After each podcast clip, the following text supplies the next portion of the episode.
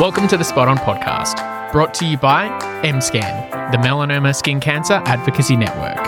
The show gives you a baseline understanding and knowledge about skin cancer to help navigate that journey ahead through diagnosis and treatment. In this episode, we look at the patient story, John Mason, who spent much of his life outdoors around rural Australia and currently living off grid in Queensland. John was diagnosed with Merkel cell carcinoma, MCC, which is a rare but aggressive form of skin cancer that can easily spread to other parts of the body if not diagnosed early. Australia has a higher incidence of MCC than other countries around the world, and it's likely caused by an increased exposure to UV radiation. John tells us candidly about his diagnosis, treatment and treating team, the regional approach to care, and comes out the other side a changed man, grateful, humble, and incredibly positive. Here's John. I just wanted to say thank you for the opportunity to talk about my experience. I see that as a wonderful chance. I'm 73, semi retired. I live in regional Queensland on a block outside Bundaberg. We're off grid here. So right now I'm talking to you gratis of the sun. We run off solar panels, married, four grown up sons and loving life. I got to say, it's an audio only podcast, but the scene that you're joining from here, it's unique. You're certainly not in the CBD of Brisbane, put it that way, I can tell. So I think that's going to give flavor to this conversation as well. But we're talking a bit about your story with skin cancer, with Merkel cell carcinoma in particular.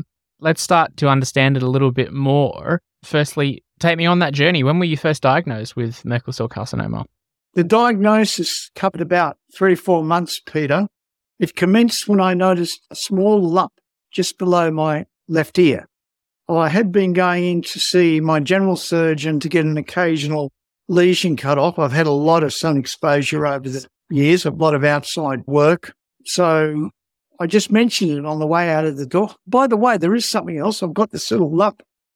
He went, Oh, let me feel that. He said, Oh, I think we're going to get a biopsy on that. So he wrote me out a referral. I went and got a biopsy, came back a week later that it was an aggressive tumor, malignant. The general surgeon said, Oh, gee, they get it wrong sometimes. That's unusual, but it is in your gland, which is part of your lymphatic system. So I'm going to send you back. So I went back and got a second biopsy. It came back the same. So the decision was this occurred in about November 2021 that I go to the Princess Alexandra Hospital, which you know is in Brisbane, and have a surgical excision, excision of the tumour. Christmas, New Year in between, it was early February. In fact, the day Brisbane flooded was the day I had my operation at the PAH. That went really well. I was only in hospital two nights. Did a great job. I went back to Bundaberg when the roads were open. I was stuck in Brisbane for a week. Now we're talking late February last year. I was due to go back to the PAH to commence chemo. I was met by a gentleman that sat me in a consulting room and said, I have an 80% belief you are suffering Merkel cell carcinoma. And I went, all right. Well, that's surprising. What's that? That's where it all began. And late February last year was conclusive that I had uh, a Merkel cell carcinoma. You mentioned that it was just that excision, the biopsy that was taken to then determine that you had the Merkel cell carcinoma and a few rounds of pathology, right? The pathology worked out I had a malignant tumor. A sample from the excised tumor in February, it was done in Sydney actually, in a lab in Sydney, showed conclusively it was Merkel cell. So that's why it took two, three months. Yeah, okay. What was that like? You've got that diagnosis. What impact did it have, not just you, but the people around you as well? Well, my wife and I were devastated. Well, of course, immediately I got out of the consulting room. I Googled Merkel cell and I saw that the numbers, as they say in the medical field, the numbers are particularly bad. It's a particularly aggressive tumor. I won't go into what the survival rates are. It's too depressing. But it's funny, Peter, although I saw that, I went, my God, of all the tumours to have, this is one of the worst. I always felt right from the day one, the very morning that Dr. Zhu gave me the diagnosis, late February last year, I had this sense that it was going to be all right. I was in good hands, the people looking after me really knew their job and I maybe not relax, but certainly work with them and be comfortable in their expertise. That's interesting. The support of your treating team help provide that reassurance quite early on in this particularly important time of need. That's pretty powerful. It's extremely powerful because it is a very confusing, very scary time. No matter how hopeful one is, there's moments where, oh my God, am I going to come through this? But I noticed from day one, even the general surgeon in Bundaberg, he got on the phone, he phoned around all his surgeon mates to see whether anyone could remove the tumour in Bundaberg. No one would touch it because it's tricky. That particular location's tricky because of the nerves in the face. But that's fine. He got in contact with PAH. They responded, yes, send him down. I started seeing the ENT people. Surgery happened in lightning fast time. Was high priority, of course. Before I knew it, diagnosed with a problem in it was late November and then being operated on about the 5th or 6th Feb from memory is lightning fast. Then after I was put on the IMAT trial, which is the trial to determine whether immunotherapy is useful for people with earlier stage Merkel cell. I know it's good with stage four, but they wanted to know I'm slightly 3-1 or 3A, I think. Yeah, 3A. That's the reason for trial. Now, once they're on the trial, my goodness, I was being treated by Genesis Care in Bundaberg who did the radiotherapy. I went to cancer care at Bundaberg who looked after the immunotherapy. I was forever at Bundaberg Base Hospital. I had to see pathologists. I had to see regular CT scans. And I had the sense, not sense, I had this realization when I walked into an agency. They knew who I was. They knew what was going on. They knew what had been done previous. You got me talking about this because you said something like that must be very important. It's absolutely fundamentally important because if you believe that everyone's on the same page in helping you, then you can assume that everyone is doing their darndest to get you better. Why? Because they're talking to one another. They're not in little silos. That seamless integration of the various healthcare agencies was a big plus in my treatment, and I'm very thankful for it. That's so good that there's been that continuation through right from the start, it sounds like from the GP and the pathology, and then through to the different specialist oncologists through the different organizations. They're not even in the same building, but they know what's going on. I hear too often of patients with different experiences that feel like a number. Yeah. Not mine. No, no, that hasn't been my experience for one moment. And you said different buildings. A lot of my caregivers live 400 kilometres apart. A lot of people in Brisbane were helping me and a whole team in Bundaberg. They did know all about me and I never had to explain, oh, this is what has gone on. Yeah, I went to pathology last week. They knew they had the results. So people were talking to one another to help me get better. And John, this is happening in difficult financial times globally right now. So, what you've just described in terms of the multiple stakeholders and tests and things sounds pretty expensive. in terms of the impact for you, can I ask, was there a significant financial implication to you? There was. I'm semi retired. I do part time work. I actually do data analysis for Monash Uni right here in my funny little solar powered office. I'm also a student in my last year of PhD candidature. I was bringing a bit of money in doing the data analysis. I was helping friends to barter to help. They did a bit for me. I did a bit for them. All they had to stop during treatment. So yeah, I'm very thankful with the regional approach to my treatment.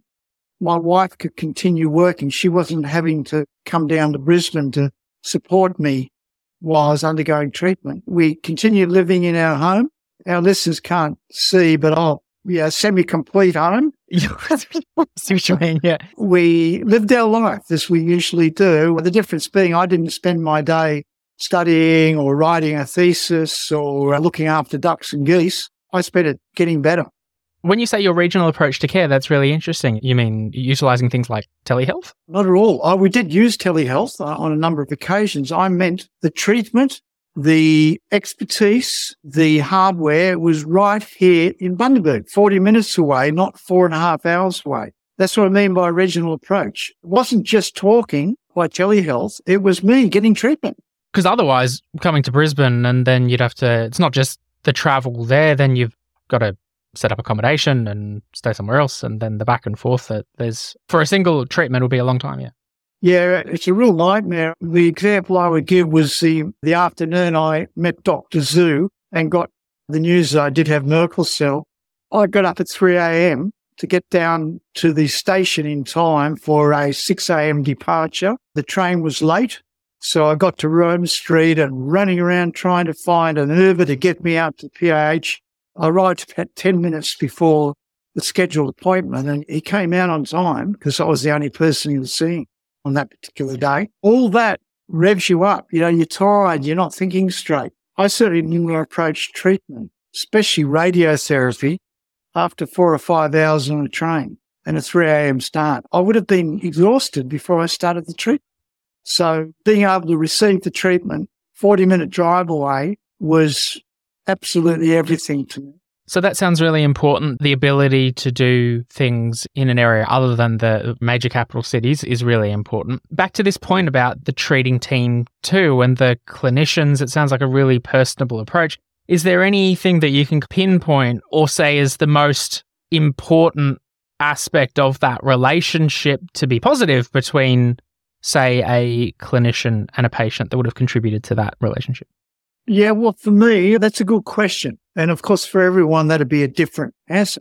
But for me, I believe the most important element in developing a trusting, effective, solid relationship with my carers was that they afforded the opportunity to, for me to give voice to what was going on and to listen. And I know they're extremely busy people. I've got to wait half an hour and there's a whole line of people after me. So every moment I'm in there means someone else has got to wait who's also ill, maybe more ill than I am. Nonetheless, that few moments, that few instants to share what's going on and my feelings, not just a recount of signs and symptoms, but a bit of a story about how I'm feeling about things, whether I'm positive or not so positive this week and so on. That meant a lot. And I think there should be more of that within the medical industry, personally. I would agree with you. And that's great advice for clinicians as well, who obviously busy individuals and there's lots going on, but there's the power, the impact that not personal touch, but the engagement and time spent in building that rapport and listening is definitely time well spent. Thinking then from, I know there'd be patients as well listening, that patients or carers or people interested who might have received a diagnosis for skin cancer, maybe Merkel cell carcinoma. But those that are interested in the treatments you had to receive, I think you touched on a few of them through, but you mentioned you had the excision, you had some radiotherapy? Radiotherapy first. Yeah. So talk to me through some of those main blocks of treatment that you had to receive. Okay. Firstly, the surgical excision was easy. I went down I had two nights after the op. That was it. And I was discharged. The team knew what they were doing. The surgeon seemed very capable. He was personable. He listened to me, asked about how I felt, and just inquired about some of the symptoms I was having. He came the next morning after the op and checked that I was doing well. And on the morning I was discharged. He also came on his rounds. The wound healed very quickly. And according to the surgeon that performed the excision, it went really well. So the surgery was very straightforward. The wound healed in a week. It was amazing. So I was back in Bundaberg and then I got the news it was in fact a Merkel cell and the treatment plan went from chemo to a mixture of radiotherapy initially for six weeks. And then that was every day, every working day for six weeks. And then immunotherapy for six months. And that was twice a week for a couple of months and then once a week and then once every fortnight. They tapered me off it. Just out of interest, like the radiotherapy every day for six weeks, how long was each session each day? The one weren't long sessions. I'd wait a fair bit because a lot of folks getting radiotherapy. That was at Genesis Care. They've got a big radiotherapy unit in Bundaberg. My time actually getting treatment, radio treatment would be five minutes. Right. There's all that before and after, like the before and after, but I found the radiotherapy really, really hard. I got dry throat. I couldn't taste food. My taste changed after the radiotherapy, completely different sense of taste. Anything with salt, I go, oh God, it's so salty, but it's the same amount of salt as before. There's certain foods I just don't touch now because if it's processed food and it's salty, I just, I don't eat that. At the end of the six weeks, I was really glad to be off radiotherapy. It was hard. I had a bit of a burn on the side of my face where I was receiving the treatment, not sleeping well, not eating really well. I can't eat soup. I couldn't chew or swallow. So that, yeah, that was a hard gig. But once again, the uh, radio oncologist, he kept reassuring me, no, it's normal. Everyone gets despondent toward the end. Two weeks to go. And then it was one week to go. Only two days to go. Then it was one last day before I knew it. Then I had a break, you know, not long, about a week. And then I commenced immunotherapy, which was like the surgery, really easy. I rocked in to cancer care, waited a, not long, 10 minutes, went into a unit where there was all other cancer patients receiving either chemo or immunotherapy. The nurses were lovely. Volunteers came around and gave me a cup of tea mm-hmm. and a sandwich. The immunotherapy took longer. It was usually by the time I sat down and got the cannula put in, it was about an hour before I was out the door. Just to finish, Peter, I never felt after radiotherapy or certainly after immunotherapy that I shouldn't drive a car, that I shouldn't interact with people. I would often drive back and then lay down here at home, but I felt completely confident that I could drive a car and function as usual the radiotherapy didn't make me very tired. I can, would say that. So then thinking about the impact of this on the rest of your life now, your relationships, your work, you mentioned a bit about the work and the finances and but what, like there's leisure and holidays and you got the adult kids as well. Has there been an impact there? There has, but paradoxically, it's been a positive impact. Peter, I'm far more involved with the idea of being on good terms with people and engaging with people on their terms. When you look mortality and your own mortality in the face, it's funny how things you felt important before become far less important. What jumps out at me, the simple things, sitting down, having a nice chat with your loved ones. Things like, I'm looking forward to Saturday night. We're having a, a little barbecue to celebrate Easter down at the community hall with all, all the other blockies, the people living on blocks and the farmers, the cow cockies, as we say, the pastoralists. And before I go, oh, will I, won't I go? But now I go because that's important. That's important to engage with our fellow men and women It's extremely important. I'm far more thankful for the little things. As I say, just a cup of tea with someone you care about and like talking with is everything to me. I'm far less interested in the ambitious side of my life. Getting a PhD thesis written and submitted and accepted, that'd be really nice. I'll put a lot of work into it. This is my fifth year. Sorry, the beginning of my sixth year. So it's been a long, long process. And of course, I'd like to finish that. But if I don't, it's not the end of the world. I've still got my wife. I've still got my family. I still get to live in a beautiful part of Australia the way I want to live. I feel really fortunate. I feel humbled and grateful. The treatment, as I've said many times in this interview, is world class. We are so fortunate in this country to have a healthcare system that is there for people like me that have got a serious illness that could potentially kill me. It has impacted me financially. It has impacted me certainly time wise, but they seem lesser consequence now looking back than they did looking forward at the beginning. I've changed. I'm far more humble man than I was 15 months ago. Such valuable reflections that you can share from that experience, and one hopefully that others could take away too. I know I certainly will. And it's a good stark reminder about what those important things are. So grateful for that. Thinking then about people that might be listening to this podcast that might have received a diagnosis themselves or they're caring for someone that has it, any other hints or suggestions for people trying to navigate that complexity? Yeah, I've got a few, mainly because I feel in my heart that I navigated very successfully, no matter what the outcome. The last 15 months have been a successful time in my life. I've kicked goals. I've got results. Number one is maintain hope. Never think oh God, it's the end of the world. It's not. We've got a great healthcare system. There's people there who are highly trained and very passionate and extremely committed, and they're there to help you. If you work with them, that's really important too, working with them, negotiating your treatment plans and schedules and sticking to it. Don't say one thing and then go and do another. If you need to be at treatment tomorrow, will you get to treatment? It's the most important thing in your day. The other thing I think is, besides hope, is believe in those around you. You're going to believe in your loved ones because that's why you love them, because you believe in them. But you've got to also believe and trust the healthcare people that you maybe don't have very close relationship with. It's more of an acquaintanceship. But you've got to walk into their consulting room with a belief that they're really good at what they do. They're committed to helping you. The example I would give is when I first met my radio oncologist and he was a big jovial Irishman. He is a big jovial Irishman.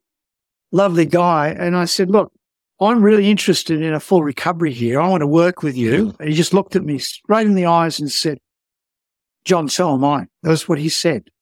So it wasn't, oh, how can we extend this guy's life? How can we make him comfortable? No, let's get him fixed up. Let's get rid of this thing. Let's cure him of this horrible cancer. That was always, certainly with him and with others, the attitude was, no, we can get on top of this. We're good at what we do. If you believe in that, that's helpful. That's probably the two main things that jump to mind, Peter, that maintain hope and maintain your trust in those around you and stick to what you agree to do. That's really important. Don't miss a session. If you can possibly get there, even if it's a consult, it's not treatment, get there because every instant you're in there talking to someone or receiving treatment from someone that knows their job, that's got to add to your chances of a complete recovery.